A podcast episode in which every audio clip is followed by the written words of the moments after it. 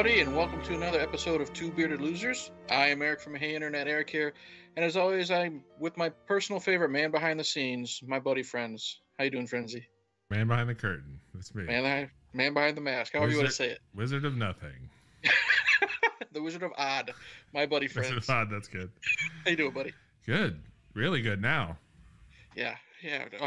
All the technical shit aside. Finally. Um, today today is another is a frenzy's choice and we're going to go back a couple months to our space invaders episode and i had heard of that movie before. Obviously as a kid if you want to know more about it go watch that or listen to that episode. But the director was a man named patrick read johnson who i had never fucking heard of before. And before we watched and i think we mentioned it in that episode you have to remind me before uh, we discussed space invaders you sent me the trailer to tonight's film 52577 and it was about it was like this pretty much autobiographical film of, of the director patrick read johnson. And the basic plot is it's, it's, super simple. He he went to see 2001 a space odyssey as a child young child in the theaters. Again we can't get rid we can't get away from kubrick on this show no matter what. And it inspired him and his love for film. And it's basically him through the years becoming this do-it-yourself director, home movies, that type of stuff. And eventually he does go to Hollywood, meet Steven Spielberg, and the point behind the title of the movie is he literally becomes the first person to ever see Star Wars or Star Wars A New Hope, however you nerds want to say it. You know, before all the all the Star yeah, Wars. it's Star Wars all the effects are done all the you know basically before it's released to the public and it's him. That that's basically that's basically the movie. Um first i want to say even though what i really like about this film is even though the dates about star wars the the the, the major thing that happens to him in hollywood is him seeing star wars it's not a star wars movie. No. And i that's what i was expecting it to be about you know, I didn't remember the trailer because we I watched it so many months ago before watching it. And I was expecting it to be just another nerd hears about Star Wars, loves Star Wars. So my expectations were kind of low because of that, I'm not going to lie. And when I knew it was a coming of age story, and if done well, like you know, Stand by Me or something like that, I can be enthralled from beginning to end and that's what I was with this because I like so many of the characters here. And the main character I love is Patrick. Uh, he's played by, I wrote it down, John Francis Daly, who I knew I saw this fucker before. He's like the main geek from Freaks and Geeks. Yeah. And uh, he is so likable in this. And he, you really want to get behind him with the, you know, getting his movies made. You know, it's it's just a bunch of him and his friends making movies. Like, and it takes place in you know, starts out mainly in 75 or 76 something like that but he's making like sequels to jaws he, he's making jaws 2 you know what i mean with his friend he's making a sequel to the planet of the apes movies and that's what in, that that's what brings you or at least that's what brought me into getting into this stuff like i told you offline my daughter at least watch the first half hour, 45 minutes of it because she loved that aspect of it. You know, she knew about Planet of the Apes, she knew about Jaws, and she thought it was cool that people were making their own sequels to these movies. I mean, I did that when I was a kid. I didn't act in anything, but I, I wrote my own sequels, you know, in story in story form and stuff like. I did stupid shit like this, a, a Child's Play sequel. Yeah, you told me about a. A Nightmare on Elm Street sequel where Freddy went to uh, the Xavier Institute and fought the X Men. Stupid bullshit like that. You know I mean? There's a million dollar idea right there. But that's what I liked, and I, I liked following this kid's journey. And it was a good like never give up story because I liked how he never finished any of these movies. Years later, like I think one of his best friends says, you know, it's been like seven fucking years and we haven't finished Jaws two. You know what I mean? And stuff like that. And that's what I really dug was the kid. Well, he's not a kid. He's like fucking in his thirties when this came out. And I want to ask you first: Did this come out in 2017 or did this come out in 2022? because I'm very confused about the information on that. Yeah, I told you I went down the rabbit hole, so I know everything about this movie. I was so blown away by this. This this is my favorite movie of this year. I, it technically came out um, on stream. It came out wide last year around November, right? Okay. For the Right. first time, it's played. Mhm. It had its premiere unfinished in 2017 Okay. and a bunch of screenings since then, but its official came out last November. If I had seen it last year, it'd been my favorite movie of the year last year. Mhm. Um, but definitely so far, I don't think I'm going to see anything better than this for me. hmm Not anything that hits home as hard as this. But the insane thing is, they filmed it in 2004. Okay, so John Francis, uh, John Francis Daly or whatever, he was literally 20. So Right. that's why he looks like he is 17 hmm um 75% of it in 2004 and then 2 years later they started doing additional shots and then it just sat around for 10 years because the director wanted to wait until they got the finances for all the songs that's it Oh. that's literally wow. he had to wait a decade to get people to pay for the music he wanted Well, you know that makes a lot of sense because you know the the time period it comes out. This has a great fucking 70s soundtrack, 60s and 70s soundtrack, and that makes sense because if you think about it, how many times do TV shows not come to Blu-ray or DVD because it's like the Wonder Years has taken fucking forever to come to home because of the fucking soundtrack. Yeah. You know situations like that. That makes a lot of sense but i was just so confused because imdb says both 2017 and then 2022 but i'm glad this guy finally had it all finished because this really is a good and again i love the characters. Uh, first off i love his family especially his mom. She's returning to two bearded losers. Colleen camp she was uh, the maid in clue. Yep. And what I love about her is she is she's going through her own personal troubles, you know, the divorce, the she, you know, because that, you know, her husband was an alcoholic, and it seemed like she was the only one supporting Patrick, you know what I mean? And she gives a really good performance, trying to be the single mother, trying to raise four kids, I think, in the late 70s. You know what I mean? That's really fucking hard to do.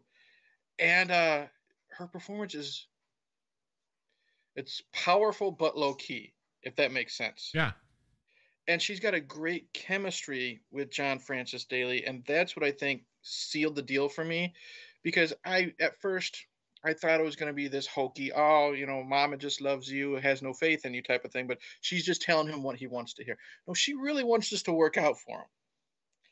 And one of my favorite scenes is when she calls, um, I don't know his name, but Austin Pendleton, the guy from Short Circuit yeah and she calls to get a hold of him because he's like the, the editor of like Starlog magazine or one of them nerdy sci-fi magazines. no he's a, it's a cinematographer uh, director of photography magazine Okay, That's, how what he was. knows all of the in, the insider people. Okay, and that is one of my favorite scenes because she finally wants to help her son do something with his life. You know what I mean? Like she didn't want him just to be have like some mediocre bum job. She wanted him to at least take that chance.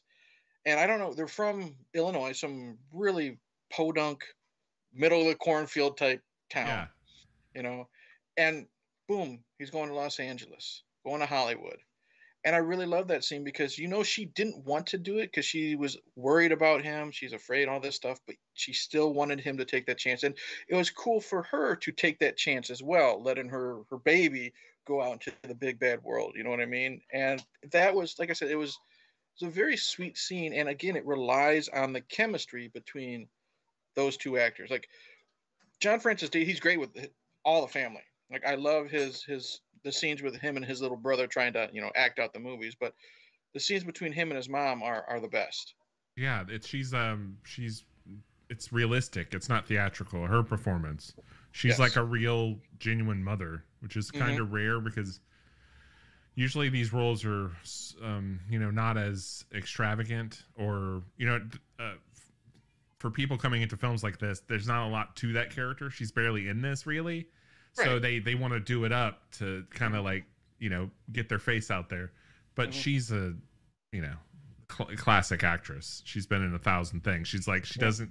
She's just doing the dumpy mom, you know, like Yeah. um, and that connection's fantastic. But the weird thing is, it wasn't supposed to be her. It was supposed to be um, um Princess Leia. Um, Carrie Fisher. it was supposed to be Carrie Fisher who Yeah. signed on and everything, and then it was like drugs or something. She had a falling out, so um, Yeah. that was going to be the connection to Star Wars. And Well, they wouldn't have been able to finish it either because she died.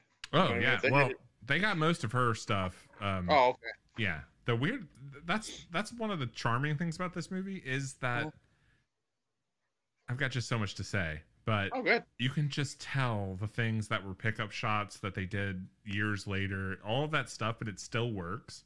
It's Mhm. relentless in its pace and the editing and special effects. Like the little touches in this movie are that a normal if anyone else had made this, they Mhm. wouldn't give two shits about the the little details like he did. Mhm. And I can't wait to watch this again because there's so much going on in every goddamn frame yes. that connects to the the the bigger story Mhm. and um it's just it's just incredibly fascinating like you know this is all true right I knew they said it was, it was. I read that it was semi autobiographical. I don't know what was changed, but if if the the director is directing his own fucking life story, I figured eighty percent, eighty five no percent was it's true. it's way more than that it's like it? it's like 95% 100% true and Mm. then just the little things he had to change were like relationship stuff Right. who, what okay. friend did what back in Mhm. the town but the most interesting part to me um, aside from the him making the films as a kid is when he goes to hollywood right Mhm. his mom called the in the magazines they used to list they had phone numbers for the offices of Mhm. magazines so you could just Okay. call them so just, she just called him Yeah. and um the editor i forget his name in real life but this all really happened Mhm. um the director said that he thinks the he fell in love with his mom over the phone he'll he never admitted Oh. it and they never met in real life after like 30 years but um he fell in love with her voice and her uh, in the movie He's he talks about how Charmed he's Yeah. just charmed and he Yeah. said your mom's got balls of steel she wouldn't stop calling him and um no what was i talking oh yeah well the whole hollywood angle Mhm. that that's the part of the movie where it's one every single thing that happens in that section of the film is 100% actually happened which is Mhm. crazy to me and the and the more that i read into this the extraordinary like lengths that he went to to get it exactly like when he went to hollywood and he meets with this the editor of the magazine the guy tells him i'm gonna get i'm gonna let you you're going to meet douglas trumbull okay mm-hmm. who's very famous special effects artist.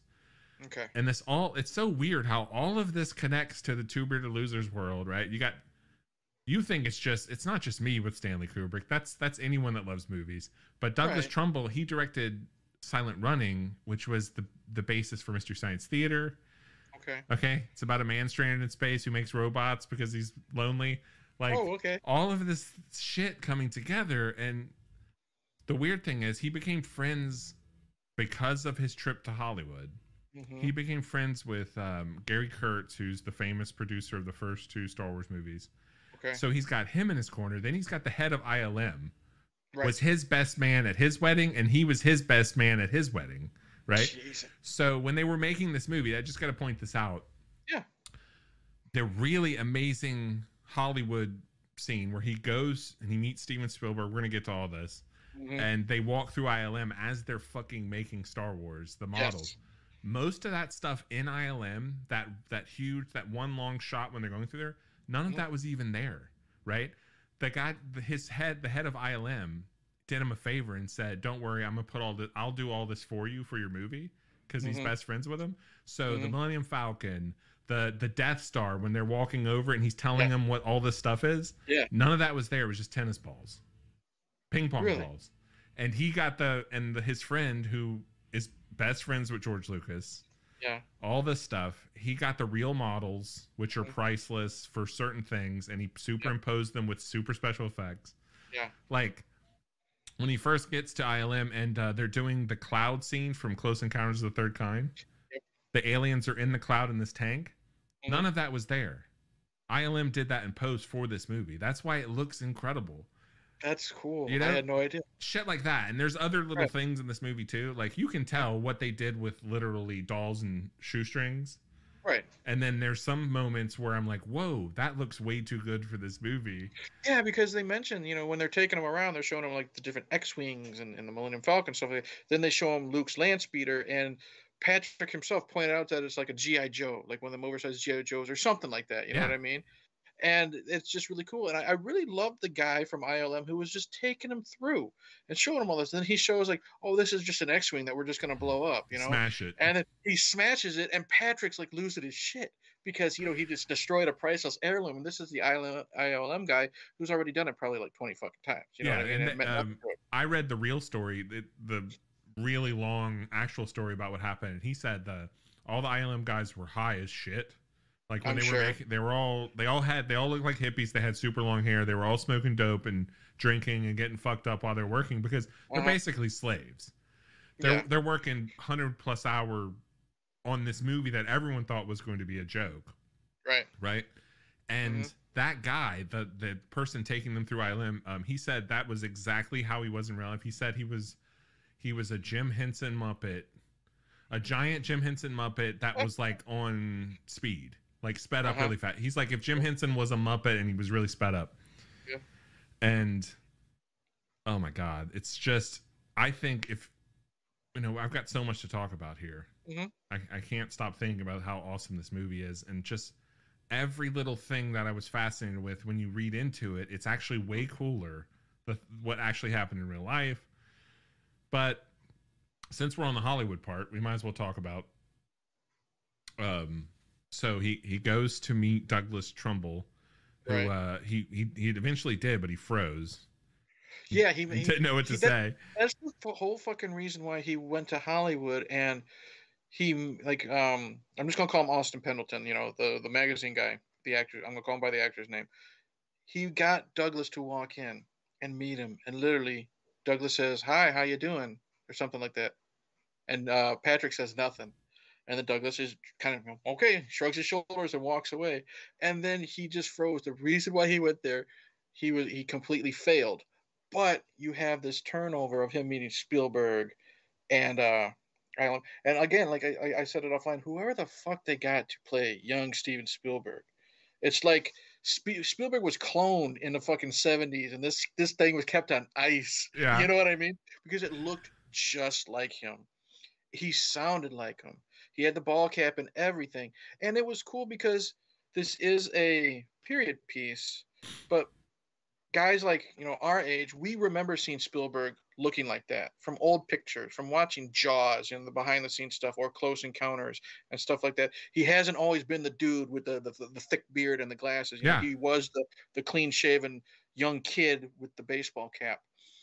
And what else was really cool is it made me think of Spielberg and how Patrick is connected to him because Spielberg made all these home movies. He made a lot of home war movies. And that was one of the main things that we saw when it wasn't like Jaws 2. Of course, he's making a sequel to a Spielberg movie, but one of his other movies that he made with his friends was a war movie.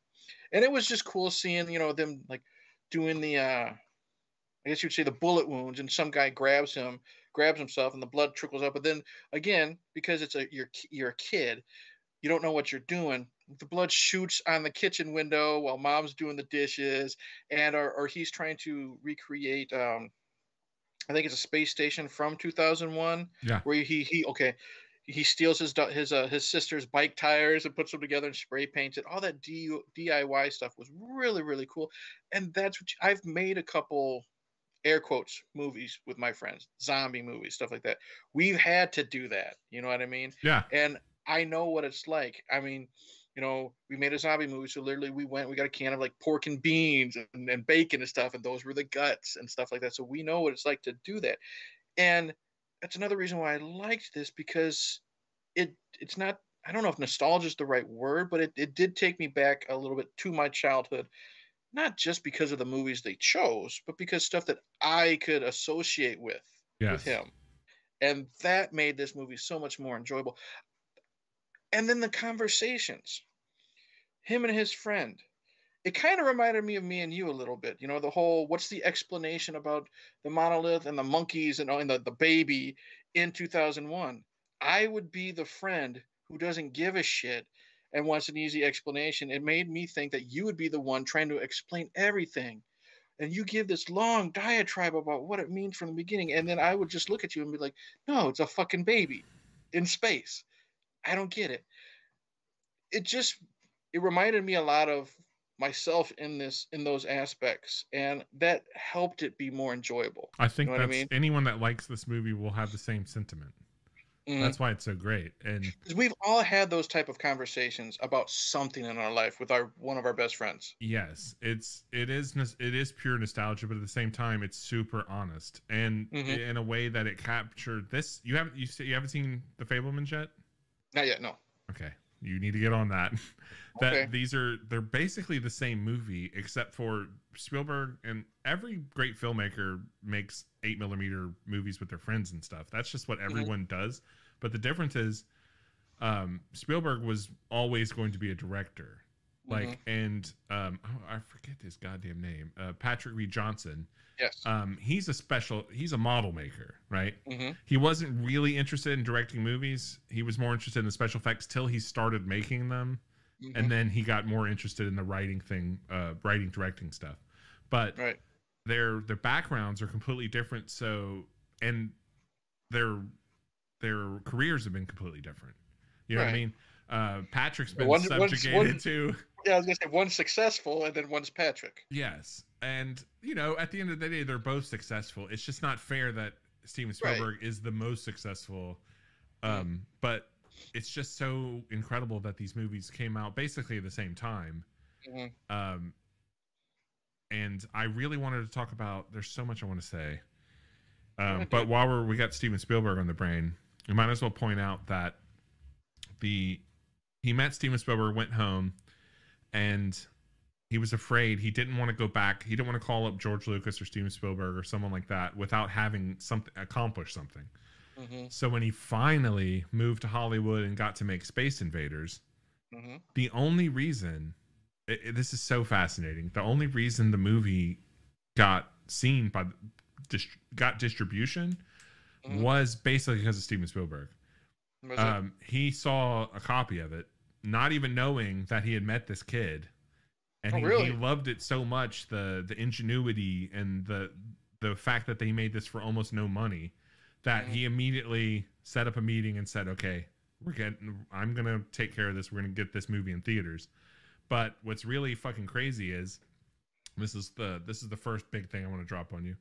Okay. This is where Patrick Read Johnson kind of fucked up. Um, All right. He might, if he ever sees this, I'm sorry, but it's true. You you fucked up hard. Uh, oh. and also, he's the dad in the movie. If you didn't know that. Yes.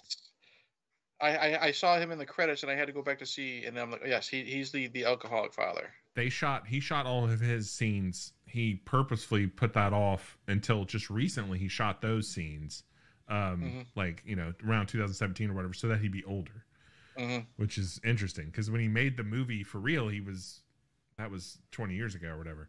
Right. Um, but here's what happened: made Space Invaders. Right. Long story right. short, you can read all about this all yourself. He they went to Disney okay. with Space Invaders. This is before Spielberg got involved. And Disney said, We love this. This is amazing. But we want to make this an Ernest versus the Space Invaders movie. I thought I think we might have talked about that or brushed up on it in our episode. No, I don't remember. That was my idea. That's the thing I said it would made it better. Okay, that's that's what it was. Yeah. You don't remember?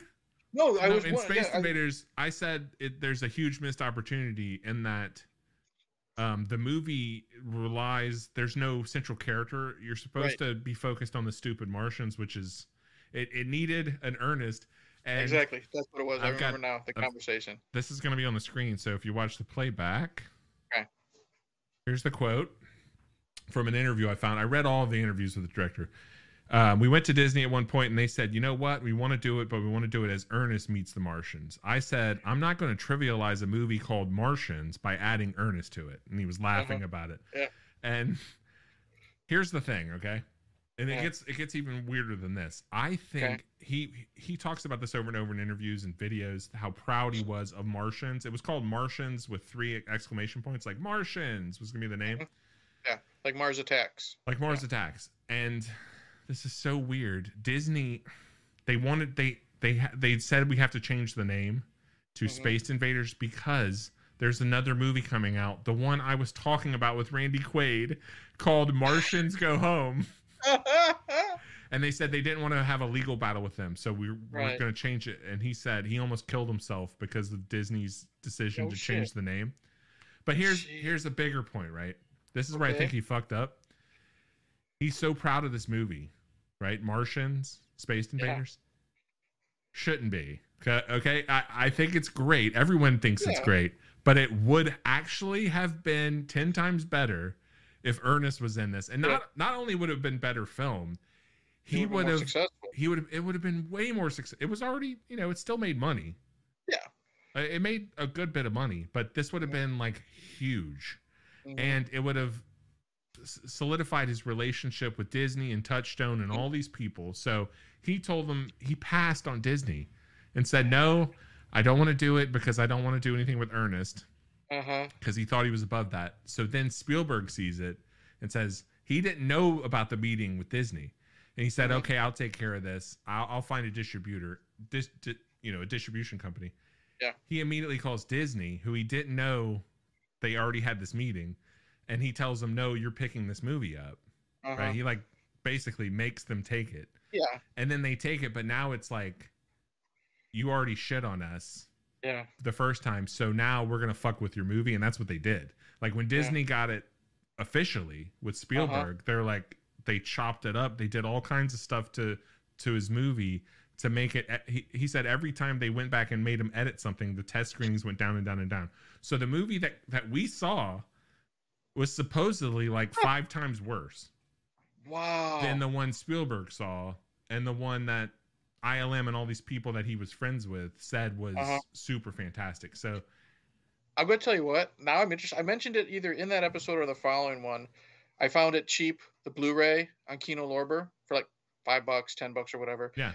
I wasn't planning on listening to it, but now I have to because I think there is a commentary with him and uh, Ariana Richardson. oh, so now I want to know what the what the fuck he has to say Oh yeah, I'm about gonna. I'm gonna pick that up too. Yeah, I didn't know there was a there's a director's commentary on the Blu-ray. I believe so. Yes, yeah. Can't wait. So And he, the thing is, he did like we, we talked on offline. Like I said, nobody knows who this guy is, but we've all seen his work because he also did Dragonheart, which I love. Well, he wrote it. We mentioned that, which I fucking love. I know you said yeah you wanted to say something about that, and then it was dumber than shit, but it was fun at the time. He did Baby's Day Out, which was a hit. You know what I mean? So he has done stuff that our generation knows about, and it's it's I'm happy and sad for the guy because he's he he got to see Star Wars. He met Steven Spielberg. He had Spielberg help him, and it's like no one really knows who he is still. yeah, no, it's I I don't want to go off too far. Uh, you you have to look up Baby's Day Out and Mhm. Angus. Look Oh, that up- Angus, that's right. look those up yourself. How he got he, every movie that he made after this, he got fucked. Um, you have Mm-hmm. to look that up yourself. But the one that is kind of interesting is Dragonheart. He Okay. didn't just write it; it was his idea. He wrote it. He helped design the dragon. Every single thing about Dragonheart from the beginning. Um, Sean Connery doing the voice, all of these things. He just didn't want to do Jurassic Park CGI. He had he was friends with the Hensons, with Brian Henson. Mhm. He had them design an actual dragon. He said it looked phenomenal. Hmm it was it, it wasn't supposed to be super realistic and it was supposed to be a little darker the film. Okay. he wanted um, liam neeson. The studio which no that's ten dennis quaid's horrible. Like no i mean he's horrible like- for the part. It's ridiculous.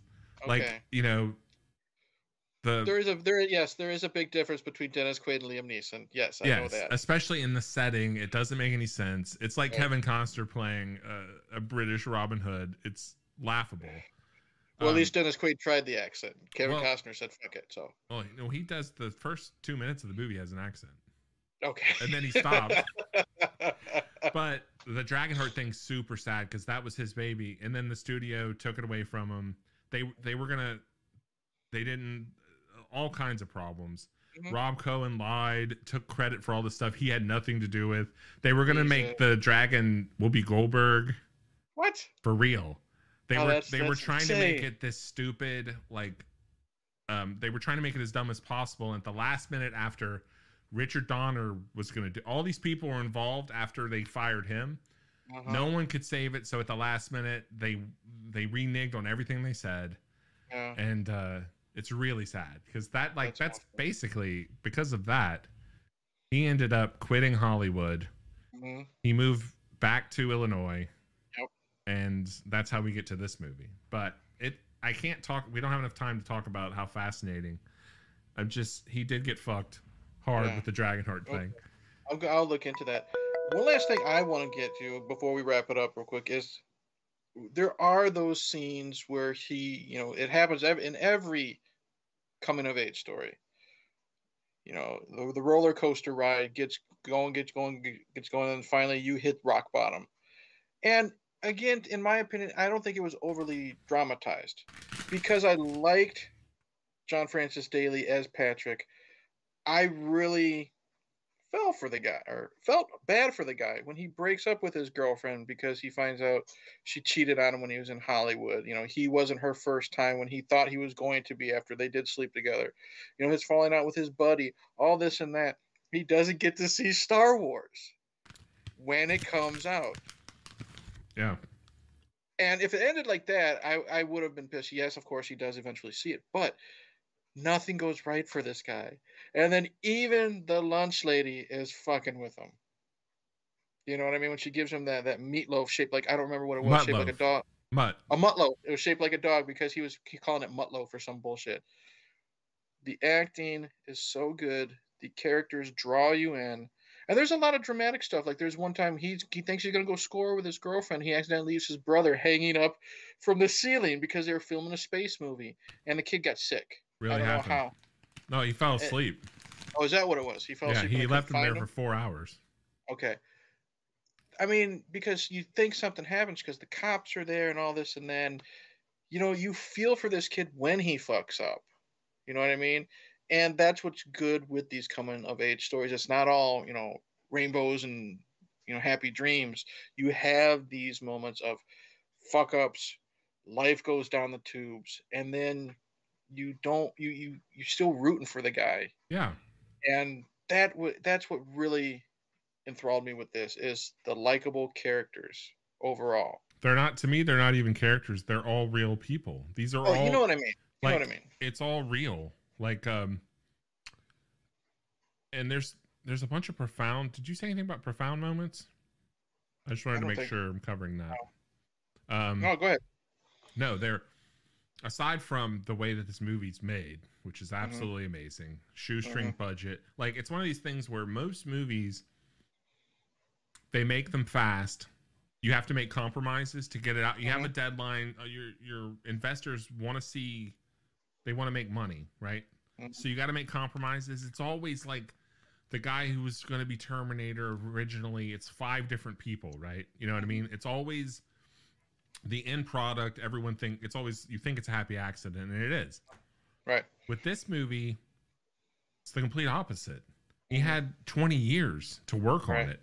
And Yeah. that really shows because and he he's even said this before in an interview. If he had if he had turned in the movie somehow finished it back then in 2006, it wouldn't have been nearly as good as this because they Yeah. fine-tuned and added things and just quickly two of my favorite scenes ever are in this movie. And there's like maybe three, I don't know. There's like profound moments that cut right through the nostalgia and the hokey bullshit where it's like super serious. The scene where his friend psychoanalyzes him and explains why he started making movies because of his family divorcing, Yeah. right? And his Mhm. cry for attention. The other big Mhm. one was when he's in the movie theater explaining the magic of movie theaters. Like hmm it seems cheesy, but the way that it's written and hmm acted and cut and everything is perfection. Like Mm. he should get a standing ovation just for that. There's so many moments like that in this movie. Yeah. And uh, just one of the sweetest things. It really has nothing to do with the movie per se, but the the the theme song to this movie, Mhm. like the road that goes nowhere. You know what I'm talking about? Mhm. That song. He wrote that. Really? Yeah, like that's his song, and the song's about like being stranded in some dumpy town, and you Yeah. know we you got we got to get out of here. You know, and it's like it just struck this chord with me hmm from a distance. If you're not paying attention, if you're if you don't give a shit about how movies are made, Right. you're not interested in sci-fi, you weren't a nerd, all of those things. I still think on some level you should be affected by um some of the things in this movie. But if you I, I'm all of those things, and I know a lot Right. of people that, especially that like us and stuff. Mhm. I almost cried. It's kind of like devastating. Well, I, I 100% agree with that. You don't have to be into the behind the scenes stuff of what goes into making a film to enjoy this movie. Yeah, That might help bring people in, but there's a lot more to it than that. Like I said, this isn't a Star Wars movie. This isn't a movie making movie. You know what I mean? It's like, you know, The Wrestler is not a wrestling movie. Rocky is not a boxing movie. This is not that type of movie. It just has that stuff sprinkled in. There's so much more to this movie. movies are some people's lives, for better Mm-hmm. or for worse, and the they're benchmarks in our lives. Mhm. right? They're they're literally monoliths, like in 2001, which are Mm. checkpoints for evolution. When we've Okay. evolved far enough to know what a tool is to hunt with, that's the first step. No, I'm just saying, if you've No, no, ever, no, no. Oh, I wasn't laughing at that when you said the monolith because there's some good comedy in this. I, I was just thinking of the part where he, they're in the desert and his friends are dressed up like the monkeys and he's gonna go mess with the monolith yes, in his sequel. That's why I was laughing. movies are like monoliths. They're they're they're checkpoints in our own evolution of our tastes, Mhm. of developing our uh, our own characters. The first one for him is 2001. Like every that's everyone knows the first movie they saw in a theater that really affected them. Okay, Star Wars was his next. It was him becoming a man for real. Mhm. Like that's a huge moment in your life, and it's not about Star Wars, but it's about how these movies change people's lives for real. Mhm. Doesn't matter. Like we can get into the ins and outs of the negative downsides of that. Yes, some people take it too far, whatever. But Right. The way that's represented in this movie is so perfectly balanced with Mhm. life and everything else that's going on. It's just a phenomenal film for real. Yeah. Like Yeah. I can't believe how good this was, hmm and it's not for everyone. Just No. I, I've already told a couple people like it's not for everyone. This is a niche kind of thing, Mhm. but if you're even a remotely a film buff, Right. um, I think you'll really enjoy it. I even like the the Star Trek digs are funny too. hmm Yeah, and like I said, there, there's some good comedy to it too. Like I, I really dug the beginning stuff with them trying to make Jaws two, and he's got to clean the pool, and he he's cleaning the, the the pool, and then like accidentally like one of the the organs goes down the pool filter, and Yep. it, it it fries everything. It's good comedy, and what I liked is, I'll, I'll end it with this. That was kind of a fake out to me because going into this, I thought it was just going to be a goofy movie mm-hmm. And it wasn't and that was a pleasant surprise. I just thought the way the movie started like it starts out he's a little boy he's watching 2001 a space odyssey in the theaters and he's the only one still awake. Yeah, you know what i mean? So i thought it was going to be that type of goofy stuff and it's so much more. We haven't even gotten into the relationship really with his girlfriend. I loved how they met. He thought she was reading 2001 Yeah. and he literally gets her he looks at her with an alien mask on and breaks the ice that way and so much fun. So such a good film i'm glad you chose this one because honestly i'd already forgotten all about it i'm not gonna lie you know but i'm so glad i watched this and i'm not gonna lie i put this in my amazon uh wish list because eventually i will own the physical copy yeah, me too, one hundred percent. I'm gonna, and you know, maybe get it autographed. I'd like to meet this guy. I would too.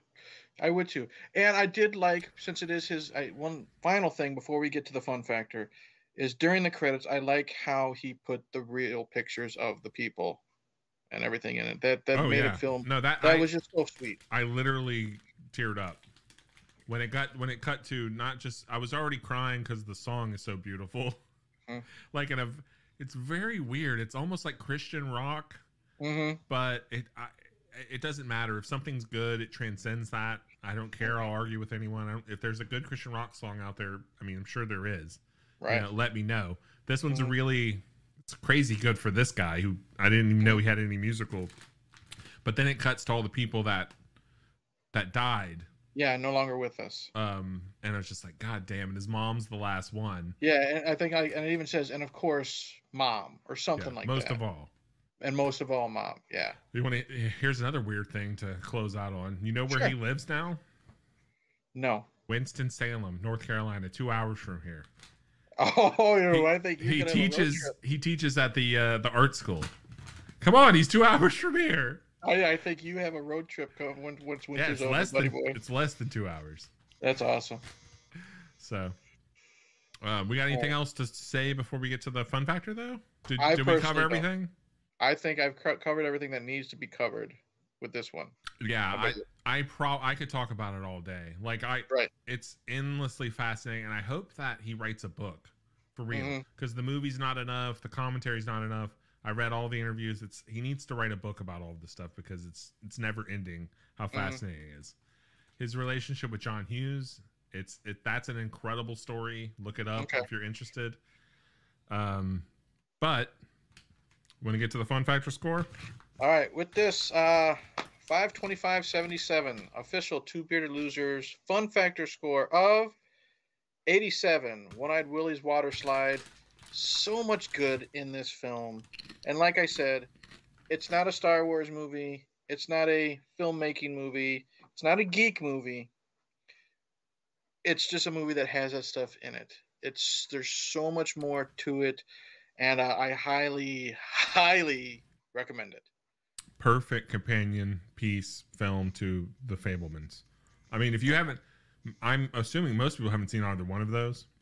Right. Uh, watch both of them at the same time. It would be a great double feature. For you real. saw the Fabelmans? Yeah. Get the fuck out of here. I hate when people ask me shit like that. well, on that note, I'm Eric. Didn't That's wait, Frankie. wait, didn't I? Wait. Wait, wait, sorry. Let me turn What? off the slide. The slide's still going. Wait, Okay. didn't didn't I recommend it in one of the Yeah. last episodes? I told people to go see it. I don't remember. At the dude. end, I was you said anything else, and it's like, yeah, everyone go see the Fabelmans while it's still in the theater. I don't remember the last time we, we the last episode we did. Do you Friday remember anything I say Uh, with your fucking I'm Swiss Eric. cheese brain? I'm Eric. That's Frenzy. Uh, thank you for watching, listening, like, subscribe, all that stupid bullshit, and uh, we'll see you in the next one.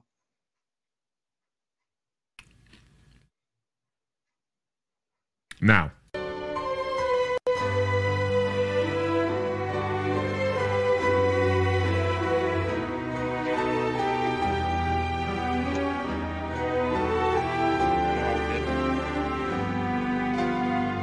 about plenty.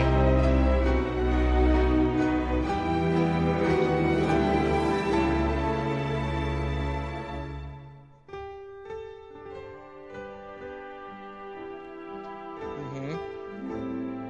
Dragonheart, Space Invaders, and then you were going to mention Baby's Day Out, but we didn't have time.